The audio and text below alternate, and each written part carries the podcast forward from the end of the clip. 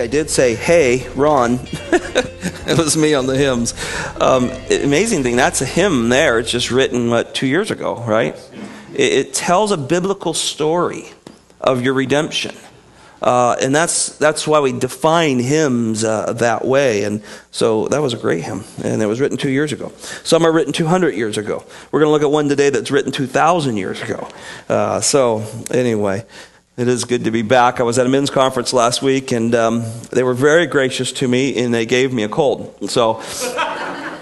Uh, when you travel outside the area of the germs that you're used to, you know, you, you meet new germs, and uh, and I and I met them well. So uh, anyway, it is good to be back. I listened to Ron's sermon this week, and it was just phenomenal. And uh, uh, it reminds me how blessed we are of the men who proclaim the Word of God here in our church. And um, I, I would really encourage you to thank him uh, for giving us men who can preach and teach. And uh, it's a very uh, great gift to the church.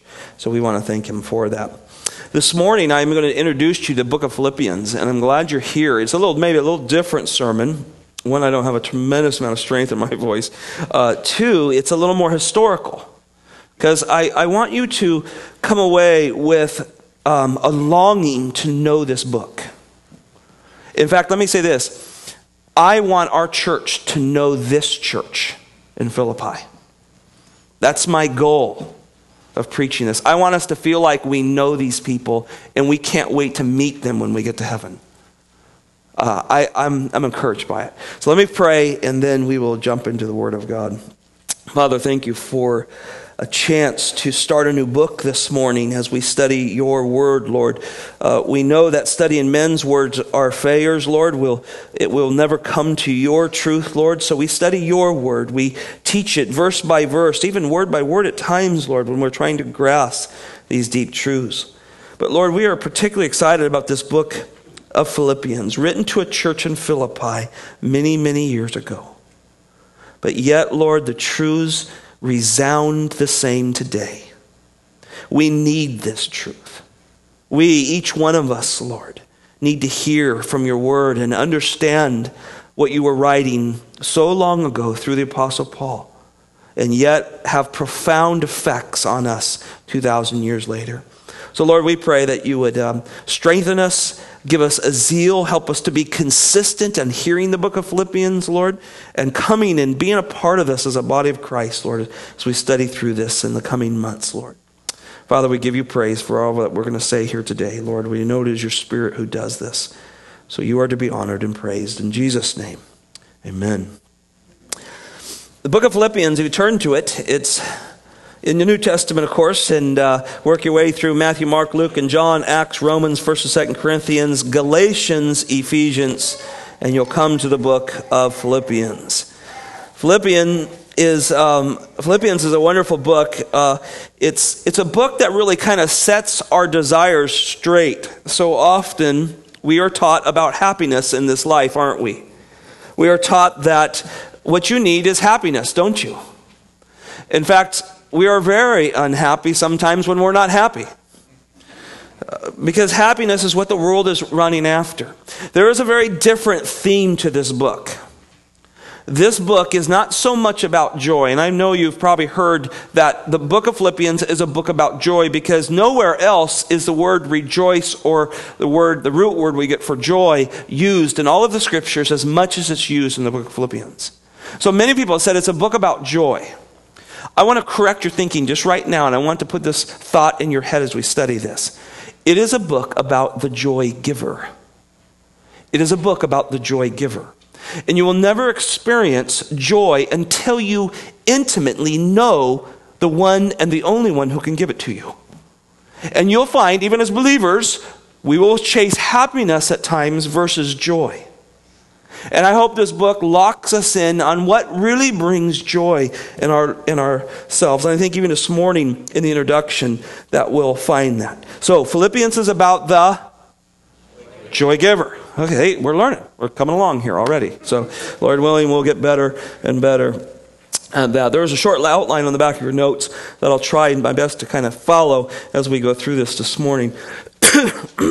I want to start, first of all, with the, uh, the city of Philippi and explain just a little bit about it. And I want to do that by putting um, a map up. I think Michael's going to put up there behind me. Um, and this, this is a map that portrays a little bit of uh, an understanding, a little bit of some of Paul's journeys here. How many, how many missionary journeys did Paul go on? He went on three. Philippi was planted in the second missionary journey. And it's important to understand that because there's a lot of things that went on between these journeys. Now, I think I have a little clicker here that Michael said if I push a button, something will happen. Oh, there we go. Okay. So uh, uh, while, you're, while you're looking at this, can you please turn to the book of Acts, chapter 15? Because we have to find where this book is placed in the planting and all that went on. Acts chapter 15. Look at the first verse with me of Acts chapter 15. now, some men came down from Judea and began teaching the brethren. Now, look what the quote is here in Acts chapter 15, verse 1. Unless you are circumcised according to the custom of Moses, you cannot be saved. Now, does anybody have a problem with that? Does that fly in the face of what Christ taught? I am the way, the truth, and the life. No one can come to the Father except through me and circumcision. No, that's not right, is it? So there's heresy that's moving into the church. Now, so here's what happened. Paul, Paul's sending church is this Antioch right now here. There's another Antioch of Pisidia up here. We'll talk about them later. This is the starting point of all of his missionary journeys. But in Acts chapter 15, he is in between missionary journeys. The first missionary journey, he went here, he left Antioch, he went up through Tarsus and Derbe and Iconium and Lystra. He got the living daylights beat out of him on those trips. They, they followed him from city to city and beat him up because of the gospel. Literally, stoned him, left him for dead. When we read in Second Corinthians about his beatings that he went through, um, beat three times, 40 minus one, shipwreck, I mean, all that's the whole list that in there, all that he went through. Much of that took place in this area right here on his first missionary journey. Now, if you and I went on a missionary journey and I took you with me overseas somewhere, and you got beat up severely, you may say, Scott, I'm not going again. Well, you know what he did on the first missionary journey? He worked his way through here, got to Antioch Pisidia, turned around, and went right back through them again. Because he was so concerned, because those who were following him through were distorting the gospel of the Lord Jesus Christ. And that's why Acts chapter 15 starts out with this verse. He writes the book of Galatians right there and he sends a letter to these churches. This would have been what we call the churches of the southern Galatian area. So the book of Galatians, his first inspired letter, is written while he travels through that time. And you know the book of Galatians, it's about the gospel, it's about protecting the gospel, it's about the doctrine of justification, that there's no way you can be justified any other way except through the finished work of the Lord Jesus Christ. Because that's what was going on. So he would leave from here and he would go on these missionary journeys. Men from Jerusalem who believed in Jesus, that he died and he buried and was possibly raised from the dead, but there's no way you can be saved unless you do a bunch of things, followed him all the way up here. And as he taught here, they disturbed all these churches. They said, That's a good thing that you believe in Jesus, but if you don't get this done and eat this or don't eat this and don't wear that and have all this stuff, you cannot go to heaven. You cannot be a part of our kingdom that God has given to the Jews. This brought great disturbance. In the rest of the book of, Act, chapter Acts, verse 15, is Paul, when he returned back from this trip, he went straight down there. And he wanted the record straight. And when you study, I don't have time to do this, he goes to Acts, he goes here to Jerusalem, him and Barnabas, he meets up with James. They go and they set the council straight on what it means to be saved. And, and, and they see it and they realize, look, the true saving knowledge is found in Christ alone, not in all these things. Now they warn the they warn the brother not to get caught up in things that idols or they warn him of some things, but never do they say that any of those things have to do with your salvation. And so Paul, what he does as we work our way to Philippi, and the reason why we're talking about here is he leaves Jerusalem and he goes back to this is kind of his what he would call his home church, his sending church of Antioch. And he goes back and he reports to them all that had been discussed in Jerusalem and, and how they had set the record straight of what the gospel was and the importance to go. So after being beat up, left for dead, he probably looked like a. T- uh, when they took his clothes off him, he looked as bad as Christ probably looked when they were done with him. He was whipped so bad and stoned so bad. He, he was a wreck. And no wonder the Corinthians said you're hard to look upon. Well, it probably wasn't by natural. So he leaves here again, and this is his start now of the second missionary journey that he goes. And guess where he goes right back to? These places where he had been severely beaten, where he had been attacked for the gospel. And, and they would just, what they would do is they would incite riots. They would say that he's teaching against the gods of the local people. And then those people would join these Jews that were trying to kill him. And it just became a, a terrible thing. And he moved, he'd get going and they'd plant churches and he would leave people behind to help train, and the churches would get planted in here. Now, as we work our way into the understanding what Philippi is, I want you to understand what he did. He, he goes from here and he works his way across here, and then he, he stops in Antioch Pisidia, and we have passages there that he talks about in there. But then he moves, um, moves all the way up, which is called the Bithynia uh, region, and he's working his way through what we call Asia Minor, and he knows he needs to get to Greece. He knows he needs to get up, get up in here, which is what we call the northeastern part of Greece, up in here. And that's his goal. He believes God's leading him to get to this point. Now, there is a scale right here. It doesn't take you long to start figuring out a man who doesn't have a motorcycle, um, he doesn't have a Prius, um, he may have a camel, I'm not sure, but he's going a long, long ways. And his goal is the gospel. He believed firmly that God was sending him to spread the gospel around the world. And this is, and, and for all intents and purposes, at this time in life, the known world. This is it. So when Jesus ascended, he said that the gospel was going to go out to, to Jerusalem, to Judea, to Samaria, Samaria, which would be up, this is Judea, Samaria, and even to the farther reaches of the world. And he believed he was part of that. And he did, he did phenomenal things. Now, let's get to Philippi. Notice that he has to get across some bodies of water as well. And he gets to Troas here which is where he's from. That's a hometown to him. And he sails and he hits an island here, and then he works his way to Nanthopolis.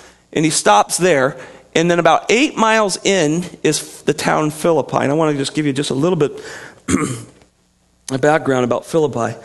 Um, Philippi was a very important city in this uh, Mesopotamia area. Um, if you, it's kind of hard to see on this map. Can we go to the next one, Michael? There we go. Um, here's Neapolis here, where he, landed here. He made this eight mile journey into here, and he landed in Philippi. Now, this valley right here is very fertile. And because of that, it became an important valley, much like Hollister. Salinas. They grew vegetables. They grew what the Roman colonies needed to, to supply the demand that was there and also to supply their large war force. But beyond that, see these, these are hills right here? They're kind of surround it, kind of, there's a valley there that kind of comes up into the corner there. These hills had gold in them. And guess who found them? A man named Philip. a man named Philip, and guess who he was? He was the father of the great Alexander the Great. And he was serious about taking this. He came in. There were several wars that he was engaged in to grab and seize this land. And um, over time, uh, he ran this and mined them and used them for many, many of, of his own exploits. But what was the next country to come along and uh, take out Take out Greek, Greece. Anybody remember? Who? Romans. So here comes the Romans. uh, you know this point where you can't stop a tickle in your throat? I have them. so after after Alexander the Great had been there and conquered for a while, the Romans came in and they came to Philippi in order to conquer it themselves. And there's a big war, and if, if you remember, any of it had Antony and Octavian, um, Caesar Augustus, all these things were involved in it. and Brutus and Cassius were fighting there. And they win the battle, and the Roman the place becomes a Roman republic. And there, um, now Rome takes over this. And now that brings us into the present day when uh, Paul gets there. It's now a Roman colony, and we'll, we'll see that as we read here in just a, a few moments, that it becomes this Roman colony. And, the, and because it was a Roman colony, what happened is they began to take retired army vets and they began to put them there. And it became place. Um, Philippi was not, not uh, a wealthy place. You, you wouldn't say it's um, uh, a Los Gatos or somewhere up there where Silicon people, it, it's the working class. It's, it's policemen, it's, it's retired military. It's a working, a very much of a working class place. They were not known. In fact, Paul lets us know throughout the letters that Philippi was one of the poorest churches. And one of the things we're going to learn as we study through Philippi, everything Paul did, they wanted to financially be involved in. They were the greatest giver to Paul's missionary journeys and to the establishments of the church.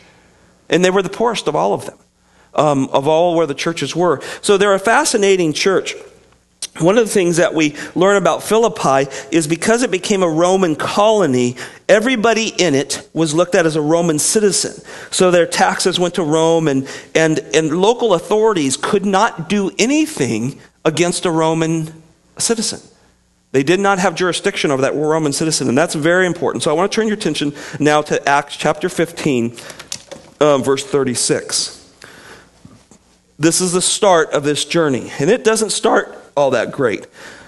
Verse 36 says, And there were some, after some days, Paul, Paul said to Barnabas, Let us return and visit the brethren in every city which we had proclaimed the word of the Lord and see how they are. Now, that's where he goes back, and he's going to go back. We're going to go to Lystra, we're going to go to Iconium, we're going to go to Derbe, we're going to go back to those cities. And, and Barnabas knew what happened. How'd you like to be Paul's buddy? Okay, we're going back there? Yeah, we're going to go back there.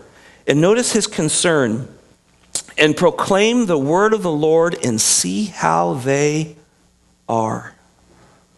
See, he loved the church. He loved the church so deeply that he would, he would not want to cause problems in it, but he would want to go and see how they are. He cared for them. Verse 37 Barnabas wanted to take John Mark along with them. There was a problem with John Mark. And Paul says there in verse 38, Paul kept insisting that they should not take him along who had deserted them in Pamphylia and then not and, and had not gone with them to work. In his first missionary journey, things got bad. People are throwing stones at you, they want you dead. And John Mark says, I didn't sign up for this. He's young, and he said, I'm going to back out of this. And he left them. That didn't go over well with Paul. Paul, Paul was ready to die for the Lord, and if you went with him, he expected you ready to die for the Lord as well. John Mark um, had failed in that area, and, and there was a disagreement here. In fact, verse 39, and there occurred such a sharp disagreement that they separated from one another, and Barnabas took Mark with him and sailed to Cyprus. So they agreed that, look, I can't take John at this point. Barnabas, whose name is called the son of encouragement, you can appreciate Barnabas, said, I see some value in this man. I think he's, he's he, and we got to read between the lines a little more here. I think he is understand what he's done. I'm going to take him. And they agreed to that. Now, let me throw something about John Mark because we want to understand. we don't want to throw John Mark under the bus too hard here. Reverse and run him over. Um, at the end of Paul's letter in 2 Timothy chapter 2, just before he dies, he says to Timothy, Bring John Mark with you. He is profitable to me. So, whatever John Mark's problem was, he outgrew that. He learned to give his life to the Lord, and he goes on to write the book of Mark. And Peter is his main source of course, the Holy Spirit writing through Mark. So Mark becomes this very strong man who follows the Lord, but he didn't have a great start. Is anybody in here have not had a great start in Christianity? Yeah, right? Some of us stumble a little bit. And it's a good lesson there, so I just wanted to point that out. Verse 40 Mark chose, who did he choose? Uh, Tracy? Silas. He took Silas. They have a son named Silas. He took Silas with him. And notice what they said, and they left and, be, and being committed by the brethren to the grace of the Lord. That means the elders of the church took them, laid hands on them, and said, We're sending you out. And that's really neat to be a part of that when you send people out to plant churches or do mission work. Um, and he traveled through uh, Syria and Cilicia and uh, strengthening the churches, just moving from one church to the next one, strengthening them. Now, here we come to chapter 16, and we want to get to Philippi and try to understand this here in the next little bit here. Verse 1 Paul came also to Derbe and Lystra, and disciples there was named Timothy. Oh, that's right, we got to pick up Timothy here. He's going to get on board here. So, Lystra and Derbe are places that he got beat up very bad, first missionary journey um, there, was a, there was a disciple there. Now, this is important. There's a man named Timothy, a son of a Jewish woman who was a believer, but his father was a Greek. This is, a, this is a, an intermarriage that probably was not sanctioned by the Jews, was a very difficult way to be raised. Because here, mom came from a Jewish, probably devout, to uh, a theistic, God fearing uh, presentation of who God is. In fact, later the Bible tells us in, in the book of Tim, 1st and 2nd Timothy that he was raised by these women who taught him Christ. But he had a father that most theologians believe that wasn't saved. He would have been pantheistic, meaning he would not have worshiped the Lord God, our Savior. He would have worshiped many gods. He would have, he would have followed many gods. And, and in a lot of these towns, you had the goddess of Dionysus and Argos, and I mean, just all kinds of stuff that was going on. 2, uh, verse 2, he says, And he was well spoken of by the brethren who were in Lystra and Iconium.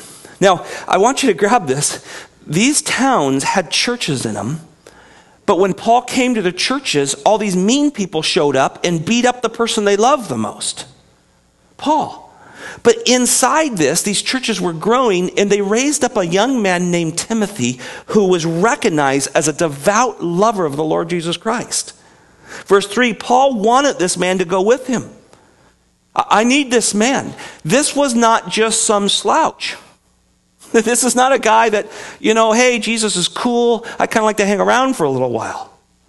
Timothy, I want you to go with me. You have proven yourself. Oh, where are we going? Well, we're, we're going where they're going to try to kill us. Right?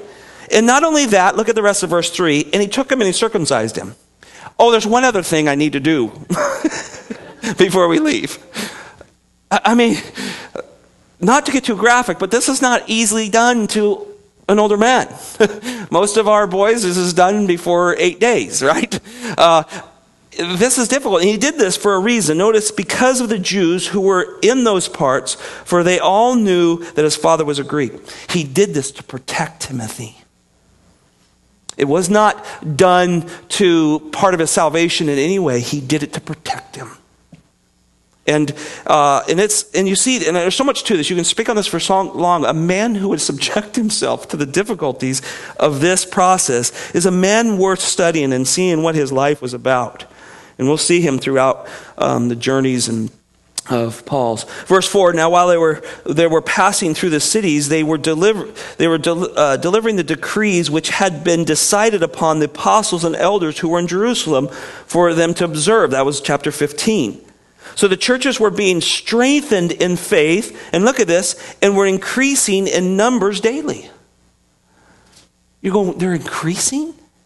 They are literally, when every time they assembled, they were threats for their lives. And you say, their faith is growing and their numbers are growing. Do you think God builds his church through persecution? He refines it as well. And we see that happening in verse 5. Look at verse 6. And they passed through uh, Phrygian and Galatians Galatian region, having forbidden by the Holy Spirit to speak the word in Asia. So, um, if you saw on that map, there's a big section of a long stretch that he doesn't do anything there at this point. He's going to go back there later. Um, but at this point, he doesn't stop in there. The Lord said, No, I do not want you preaching the gospel here. Isn't that interesting? There's places that we have watched through the years, just in my short life of ministry, that we have seen God finally open the doors to the Word of God that have never been opened. There's times where God just says, No, I am not going to allow my gospel to go there at this point. And you go, That's kind of strange. Don't we want the whole world to hear? God has a purpose and He has sovereignty and He opens eyes and ears at times He wants to open them. And so here He says, I don't want you going there. And so Paul obeys and he goes right on through. And after verse 7, they came to Mysia and they and, and they were trying to go through Bithynia, and the Spirit of the Lord did not permit them. So he, look, he was going to go. Um, I shouldn't put that map back down. Above Asia is Bithynia, and he was wanting to go up that way, and I'll, and I'll show you why he was trying to go up that way.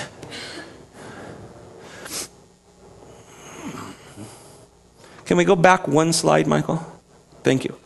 And can I learn to push the right button? Okay. Um, so his goal was here. He was going to go up this way. he was going to try to get on this Egnatian way. This is the main conference route through here. So he was going to go up this way. Now the Bible just says that God didn't want him going up this way, and he didn't want him stopping while he went through this way. Why do you think he did that? I, I can just surmise that there was a trap laid for Paul. Something was going to happen to Paul, and God did not want his servant to die. And, and no matter what Paul's plan, God said, No, you're going to go this way. And he does this all the time. You've been, you've been going somewhere, and you were five minutes late, and you came to the intersection, and there was a head on collision, and there's fatalities, and you go, Oh Lord, if I would have left five minutes early, I would have been in that. Wait, we've seen this. And I think that's what the Lord did as he took him up this way. So his goal was to go this way and work his way that way. God said, No, I want you to go this way and go here. Now, this was much more expensive. He had to rent ships and sail. This is always dangerous in this time of uh, that time of life. And, and yet, God provided all the way for him to get up there. So that's where he's at, and that's where he's headed here. Um, passing through Mysia, they came down to Troas. And, and, and here's really interesting. It says, And a vision appeared to Paul in the night, and a man of Mesopotamia was standing and appealing to him and saying, Come over to Mesopotamia, um, uh, Macedonia and help us. Now, this is interesting. We never see who this man is. There's no revelation of, of who this person is. Some commentators say it possibly was a Philippian jailer. Uh, whoever it was, the Lord appeared to Paul. Remember, there's no, there's no finished book. Um, God is working in supernatural ways, and He's speaking through to them through dreams and revelation in that time. He does not do that anymore. He has in the past did that. Now He speaks to us through the Spirit of God working through the Scriptures. So He sees this vision. And when he, had, when he had seen the vision, immediately we sought to go to, Ma- to Macedonia. Now, I'm in verse 10. Do you see the we there? Who's the we? Well, this is interesting. We call this the we patches of Acts. It's we because Luke is writing this. Luke is a very, very godly man. Of course, he wrote the Gospel of Luke um, that we have in the four Gospels. But we call these the we passages because Luke was with the Apostle Paul many, many times. And he records the journey of the church, the explosion of the gospel within, within the church. And he says, We were with him. So here's who I believe now, verse 10, is who's traveling together. At least there are these four men there's Paul, there's Silas, there's Timothy, and there's Luke. And there's these four men, at least four men, traveling together to places where they, people would like to kill them. So, in, in, concluding that God had called us to preach the gospel to them, so he said, okay, this is where we're going. We now have our marching orders. It's as though when Paul starts out, he doesn't really have a plan. He wants to go visit churches that he's already, already um, planted but he doesn't really know where God's going to lead them from them. But he just puts his life in the hands of the Lord and he moves on. Verse 11. So putting out to sea from Troas, we ran a straight course to Samothrace. That's that little island. And then the following day to Neapolis. That's the coastal city. He lands there. And from there to Philippi, which is the leading city of the district of Macedonia, a Roman colony, and we stay and we were staying in the city for some days. So now he finally comes to Philippi. Now, on the Sabbath, look what he does. And on the Sabbath day, we went outside the gate to a river. Uh, I believe that's probably the uh, Gangetes or Gangetes River, I think it is, that runs through there, uh, where, where we were suppo- supposing that there would be a place of prayer, and we sat down and began speaking to the women who assembled. Now, I just want to note some neat things that are going on here. When Paul traveled, his custom was always to go to the Jews first and then to the Gentiles because that's the way God laid out his plan. He started with Abraham, nation of Israel, and then moved to the Gentiles. Well, he's in a Roman city that there was no synagogue. In fact, many of these Roman colonies, they did not allow Jewish synagogues. So he, notice that in verse 13 that he goes outside the gate and goes down to the river, and look who he's looking for. He's looking for Jews who are praying on the Sabbath. And it's fascinating. And he finds them. Look at verse 14. A woman named Lydia, who was of the city of Thyatira, the seller of purple fabrics. Notice this a worshiper of God. She was listening. Now look at this next phrase. And the Lord opened her heart to respond to the things spoken by Paul. There's a couple phrases there I want you to get. This was a devout, religious person who's not saved. Did you get that in verse 14 there? She's a worshiper of God. This is not, this is not just some pagan who's fallen down behind, to, to the goddess Diana. She is a devout person. She, she believes there is a God and, is God and he is the God of Israel.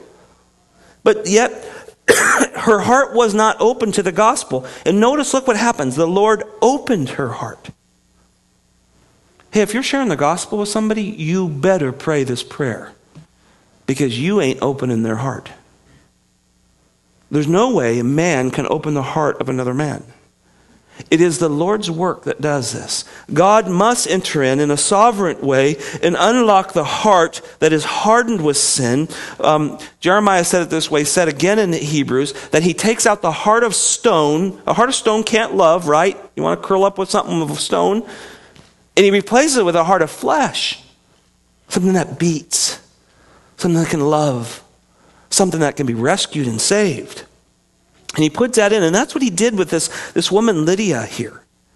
She's, she's an amazing woman. I think she's probably wealthy um, at some level. She's from Thyatira, which is uh, a church that is there. We see that is mentioned in Revelation 7 and not in a good way. Um, uh, but she has come down and she now it seems to be moved into the Philippi area, trying to possibly establish a business here. And, and selling of purple would have been a very important thing. Who do you think bought purple? Royalty. That's right. And guards and Romans and, and robes and all of those things. So she's, try, she's a very smart woman. She's trying to establish a business to the upper elite. Don't blame her for that. But God comes and meets her here and opens her heart. Notice what happens, verse 15. She gets saved, and when she and her household had been baptized, this, the, remember, we're in a narrative here, so we don't hear all of what's going on, but she takes this message to her household, to her family, husband, children, slaves, servants, all of that this gospel shared with them, these people receive the Lord Jesus Christ and they're baptized. I mean, they're identified with Jesus Christ. No, not longer identified as Jews or, or worshipers of God. They're identified as the word baptismo. They're identified with the Lord Jesus Christ. And she urged us, saying, If you have judged me to be faithful to the Lord, come into my house and stay. And she prevailed upon us. You know, she had a gift of hospitality too. Let me come take care of you. I want you in my home. I want, I want, she, when you receive the gift of the Lord Jesus Christ, it's amazing what happens to you. You begin to want to desire these. Verse 16, and it happened that as we were going to the place of prayer, a slave girl having a spirit of divination met us. So now you have the first believers in Philippi, this Lydia's home. They're evangelizing, they're working away because it's a narrative. They're working through the town. They're here, they're in Philippi for quite some time. And here all of a sudden comes this slave girl who's demon possessed and who was uh, bringing her masters much profit from fortune telling. So there's demons in there. The demons are speaking through this little girl, and they're casting out these truths. And people are wanting to give her money to find out uh, what they can, what's going to happen in their future. And these people are, these men are racking up money using this little demon possessed girl. Verse 17, following after Paul and us, Jesus cried out, saying, These men are bondservants of the Most High God who are proclaiming to you the way of salvation. Now, there's nothing in that statement that's not true, is there? It's a phenomenal statement. In fact, when you study those who were demon possessed, particularly during the life of Christ, the demons often speak so clear truth, it's almost scary. They'll fall down before the Lord Jesus. They'll speak incredible truth. Why? Because they know exactly who He is. And they have a great fear and reverence of him who can throw them into eternal hell, and they know that's coming. But never, never did God ever want Satan speaking for him. And Paul picks up on that here, and he gets tired of it. Verse 18, she continued doing this for many days. So remember, this isn't just a stopover, a rest spot. They're in Philippi for a great amount of time here planting this church. But Paul was greatly annoyed and turned and said to the Spirit, I command you in the name of Jesus Christ to come out of her. And it came out of her at that very moment. But when her master saw that their hope of profit was gone, you just took away our dot com business here. Um, they seized Paul and Silas and dragged them into the marketplace before the authorities. Now, this would have been civil authorities, local authorities, not Roman, not Roman government here. They bring them before, and this is important why we talked about his Roman citizens here. Verse 20, and when they had brought them to the chief magistrates, it's the local guys, they said, These are these men are throwing our city into confusion, being Jews, and are proclaiming customs which are not lawful for us to accept, to observe, being Roman. So who's bringing them before the magistrates? Who are they? Jews. See, we don't want your gospel. And we're going to use the authorities to bring great pressure against you. In fact, we would like you to be killed. That's ultimately their goal. Notice in verse 22 the crowd arose together against them. The chief magistrate tore their clothes off them and proceeded to order them to be beaten with rods. Now, hold your finger there and turn back with me to 1 Thessalonians. I want you to see this. Because the next town that Paul leaves, Philippi, is he goes to Thessalonica to plant a church here. Now look at verse 2, chapter 2, verse 2. Actually, verse 1. 1 Thessalonians 2 1. For you yourself know, brethren, that our coming to you was not in vain. I'll tell you it wasn't in vain. They believed God sent them and they came with the marks on them, the brand marks of Jesus Christ, Paul calls them in the end of Galatians. Verse 2 But after we had uh, uh, already suffered and been mistreated in where? Philippi. See, this is documented. Not only in Acts, but it's documented to the churches that there was great mistreatment of the Apostle Paul, who was trying to share the gospel uh, to these people. And it goes on to say, And you know, we had boldness in our God to speak to you the gospel of God amid much opposition. See, I think we just get, sometimes here in America, we don't realize how difficult it is to share the gospel. And even here in America, if you, if you consciously said, Lord, I want to preach the gospel to somebody every day, I promise you, things will happen to you that you maybe not expected. Difficulties. When you stand for Christ, there comes a cost. Jesus himself said, Take up your cross and follow after me. And it comes, and Paul was just out in the front line all the time. So here they are um, being brought in front of these things. Their, their clothes are ripped off them, and they're being beaten. Verse 21 And when they had struck them with many blows, they threw them into prison, commanding the jailer and the guard to secure them. And he, having received such a command, threw them into the inner prison and fastened their feet in stocks. Now, this jailer was no dummy. He was probably a Roman uh, uh, soldier. If you lose your prisoners, you lose your life. These guys, somebody is not happy with these two guys as Paul and Silas, and possibly Luke. And so here's what we're going to do we're going to not put them in jail, we're going to put them in the middle of the jail. And look at this, we're going to cuff them. Verse 24, and having received such a command, he threw them into the inner prison and fastened their feet with stocks. I read a little bit about this week. Um, they believed what was in Philippi were stocks that stretched out. So your legs were apart. Now you were left there. And it isn't like Far Side when the guy's in jail and he says, I need to go to the bathroom, you know, or he's rowing along and he's a slave and he goes, I have a blister. They didn't care if you had to go to the bathroom. So now think of this. You've been beaten and your flesh is laid open. You're laying in a cell where everybody else used it for a bathroom before you. Can you just get a hold in a mind of where these men are at? This is not a hotel. They didn't care if you got infectious diseases, they just didn't have to feed you anymore.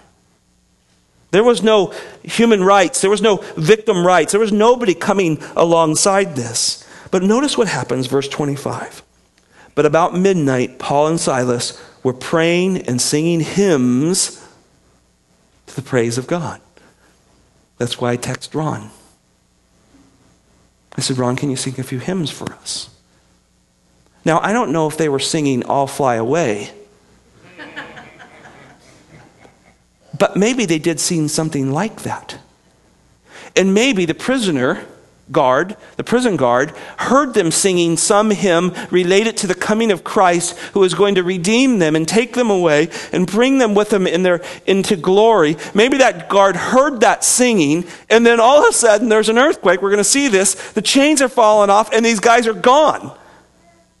That hymn had an, amazing impact to him. Notice the text. Read on with me. But about midnight, Paul and Silas were praying and singing hymns of praise to God. Prisoners were listening to them. And suddenly there came a great earthquake, so the foundations of the prison house were shaken, and immediately all the doors were opened, and everyone's chains were unfastened. And when the jailer awoke, he saw the prison doors open. He drew his sword and was about to kill himself because this is it. You lose your prisoners. I'm just going to take your head off. So he says, I'm just going to save them it, uh, the problem. Uh, I mean, just think this man's a family man. He has wife and children at home. This isn't some rash decision. My children are going to grow up fatherless now, but I'm going to kill myself. This, imagine what's going through this man's mind. Verse 28. But Paul cried out with a loud voice Do not harm yourself. We're all here. The singing of hymns and the prayers to God are an amazing source that have reached many, many people from many, many times. And I want you to think about this just for a little while. These men are beaten. They're, they're doubtlessly, their wounds are open because I don't think they gave them a little first aid kit. They're laying in there, middle of the night, praying to the Lord. Maybe prayed David's prayer. Maybe they prayed that evening prayer that we read today, crying out to God for help. They're singing these hymns these truths about the Lord of the Lord. Let me show you a, a, quick hymn that they may have sang. Look at 1 Timothy chapter 3. We know this to be a hymn that the early church sang. 1 Timothy chapter 3 verse 16. It was called a confession hymn. Maybe they sang something like this. By common confession, the great mystery of godliness, and here it is in your Bible, you'll see it kind of inset here. He who was revealed in flesh, that's Jesus, was vindicated by the Spirit, that's Jesus, seen by angels, that's Jesus, proclaimed among the nations, that's Jesus, believed on in the world, that's Jesus, was taken up in glory, that's Jesus. They may have been singing this. They may have been singing something like I'll fly away or nothing but the blood of Jesus while they're bleeding while they're laying in somebody else's blood that's dried before them. Maybe they were singing of the blood of Jesus that forgave them of their sins. See, these hymns became so important that this man, he's about ready to kill himself. Paul says, We're all here. And the jailer, verse 29, calls for lights and rushes in and trembles with fear, and he fell down before Paul and Silas. And after he, they brought, brought them out, he said, Sirs, what must I do to be saved? You know, this is a common theme in the book of Acts. Every once in a while, some of you ask me why I don't do emotional altar calls and try to bring people down and get them to say prayers and stuff like that. I think if you preach the gospel, they'll make their own altar call. And I see it over and over in the scriptures. And yes, if you need to save, want to receive Jesus Christ, there'll be somebody down here after the service waiting for you. I think our brother Ted's going to be down here afterwards. But, but when you hear the gospel and you're a dead man, because that's what this guy was. He was a dead man. Dead, he was going to die. And he was dead spiritually. When you hear the gospel and God, like he did with Lydia, he opens your heart and that gospel comes in instead of a sword piercing you, the sword of the spirit pierces you and you say, Oh God, I need you. I cannot survive this life or eternity without you. And that's what this man does. Sirs, what must I do to be saved? And look at their answer. And, and some people said, well, he just, what, what am I going to do? How am I going to tell the Romans and, and the magistrates and all that? That's not what he's talking about. Look at verse 31. They said, believe in the Lord Jesus and you will be saved, period. Well, you got to do this and you need to be here and you can't eat this and you can't have that and, and, and you need to believe in Jesus. Believe in, the, believe in the Lord Jesus and you will be saved. And notice it just, he, they knew it would go out from there. He'd watched it happen. He saw it in Lydia's house. Paul had saw this. Not only you, but you and your household will be saved. This thing's going to grow. When it affects dad, it affects mom. I started DTP so many years ago because I realized if we could get men walking with the Lord, it'll affect the wives, it'll affect the children, the grandparents, the neighbors on the job. It, it just affects men. And when women get saved, it affects the children. It affects their ladies that they hang out with. It affects their families and often affects their own husbands. Because God loves to save families, it seems that way. In verse 32, notice this, and they spoke the word of the Lord to him together with all who were in the house. And he took them that very hour, that night, and washed their wounds. He's transformed. This is a mean, heartless man. He may have been involved in the beating of Paul. Now he's cleansing them. He's, he's giving them medical care. He, he's brought them into his own house. Verse 34.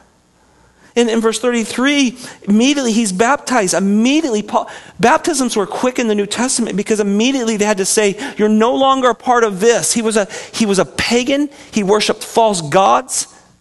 And now he stands in the waters of baptism with his family around him. Paul, Silas, and possibly Luke, and possibly Timothy came as well. And there, this man saying, I no longer belong to the world, I belong to Jesus Christ.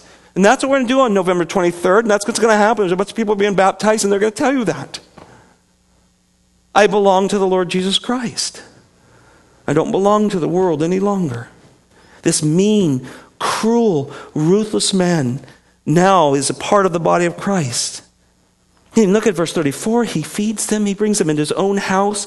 Doubtlessly, it was close. Maybe, maybe he had housing with his, with his financial package. It was next door at some, you know. And he feeds them. And, and look at what happens. Rejoice greatly. He has joy in his life because he received the what? The joy giver. See, he's got joy now and he's rejoicing with him, having believed in God in his whole household. Verse 35, and now when the day came, now, now back to present day, they have to go back into prison. Paul, uh, now, I mean, he said, How can I do this? You've introduced me to eternal life. I'm reading between the lines here. Paul says, No, I, you guys got to go back in. He goes, We have to go back in. You need to put the chains back on us. You need to take us back in. We love you and we want to protect you. Can you imagine that? Can you imagine this Philippian jailer who's now saved, down on his knees, clicking in the shackles to the man who shared Jesus with him? Spreading his legs out, sitting him down in filth. I mean, that must have, I, I, I just overwhelmed when you read this story. But now, the next day, when, the, when, when day came, the chief magistrates sent their policemen saying, Release those men. Uh oh, something's happened. God's at work for number one. But two, Paul is going to teach some people some lessons here. Verse 36. And the jailer reported these words to Paul, saying, The chief magistrates have sent to release you. Therefore, come now and go out in peace. You're beat to shreds. You've been locked up in filth. You probably have diseases now coursing through your blood cells in your body. But hey, go on. Be at peace. Peace, brother. Just leave us. Paul ain't going for this. And I'm going to tell you why he didn't go for this. And this is so important. It's not because he's going, I'm going to get even. You need to understand this. He's not trying to get even, he is protecting the church. He is going to make these people do things right so that the people behind him, Lydia, the Philippian, the, uh, Philippian jailer, uh, all of these guys, th- he's going to protect this church. And here's what he does look at verse 37. Now, Paul said to them, They have beaten us in public without trial, men who are Romans. And you could just hear the pin drop in the room. we just beat a Roman. You can beat anybody else, but you don't beat one of our own without a trial.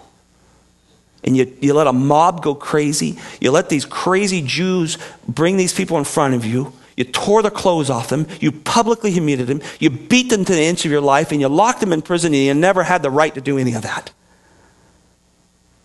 And this would happen to the church. So Paul says, I'm going to protect the church. This is my thoughts here. I think, I think he's fully protecting the church. You've thrown us into prison, and now you're sending us away secretly? No, no, indeed. But let them come themselves and bring us out. Boy. Paul is setting a precedent here. Verse 38 the policemen reported the words to the chief magistrate, and they were afraid when they heard that they were Romans. And they came and appealed to them. And when they had brought them out, they kept begging them to leave the city. I mean, hey, people's jobs are on the line here. They don't want these men here. But notice what they did. And they went out of the house and they entered the house of Lydia. And they went and saw the brethren and they encouraged them and, deport, and departed. Uh, they didn't just leave. I, I want you to know because you know, hey, we got the press. The press was there too. I promise you. Where are these guys going? Let's follow them for a little while. Wow, they go to that church, that's New Planet, that new place of worship. They're staying there. See, he was identifying the church. He was also protecting them. You cannot treat these people this way. And he protects that church. He stays with them. He encourages these brethren. I mean, he's a mess, but he encourages them and he departs. Now, this is the book of Philippians. This is the groundwork of it all. This is where it all establishes. And I'll, I'll try to I'll try to finish this up a little bit next week because I'm out of time. But but now 11, 11 to 12 years later, he writes a letter to them called the Book of Philippians. And he reminds them of the joy giver. He reminds them of the one he sang about in that jail cell. See, this book's an amazing book. And you and I are going to learn to worship when we don't feel like it at times. You're going to learn to love Jesus in difficult times when we study this book. I'm going to learn that. And so we're going to study this together and we're going to find that we're going to know this church. And I think, I hope that Grace Bible Church, when we get to heaven, is going to look these people up and say, hey, brothers and sisters, how are you? All right, let's pray. And then Ron's going to close with us. Father, we thank you for a chance to start this book. It's amazing, its birth, Lord. The birth of this church is in very difficult circumstances. But uh, Lord, I think that's how you do things. You want to, people to understand that following Jesus is not some lucky rabbit foot. Some get out me out of jail card, get me out of problems that I have created. Lord, there's too many people who believe Jesus that way. Too many people to think that Jesus is just some boyfriend or girlfriend or some good teacher or or there's just some really neat people who go to those Jesus loving churches. But it's a commitment to follow Jesus in very difficult times as well as good times. And when we follow him, we receive the joy of the Lord. So, Father, I pray that you would help us, Lord, as we look at the book of Philippians together in the coming months, Lord. And we delve into this truth, this word that you wrote through this Apostle Paul to this church many years after this story and the development of this church. That we will learn and we will grow. And we will be a church that doesn't end up with the seven churches of Revelation, but a church that is beloved by God, beloved by those who preach the gospel, because we held to the joy giver not to the happiness that we try to get from the world. So, Lord, we pray that you instill this in our hearts. Thank you for getting us through this service. I appreciate the help, Lord. In Jesus' name.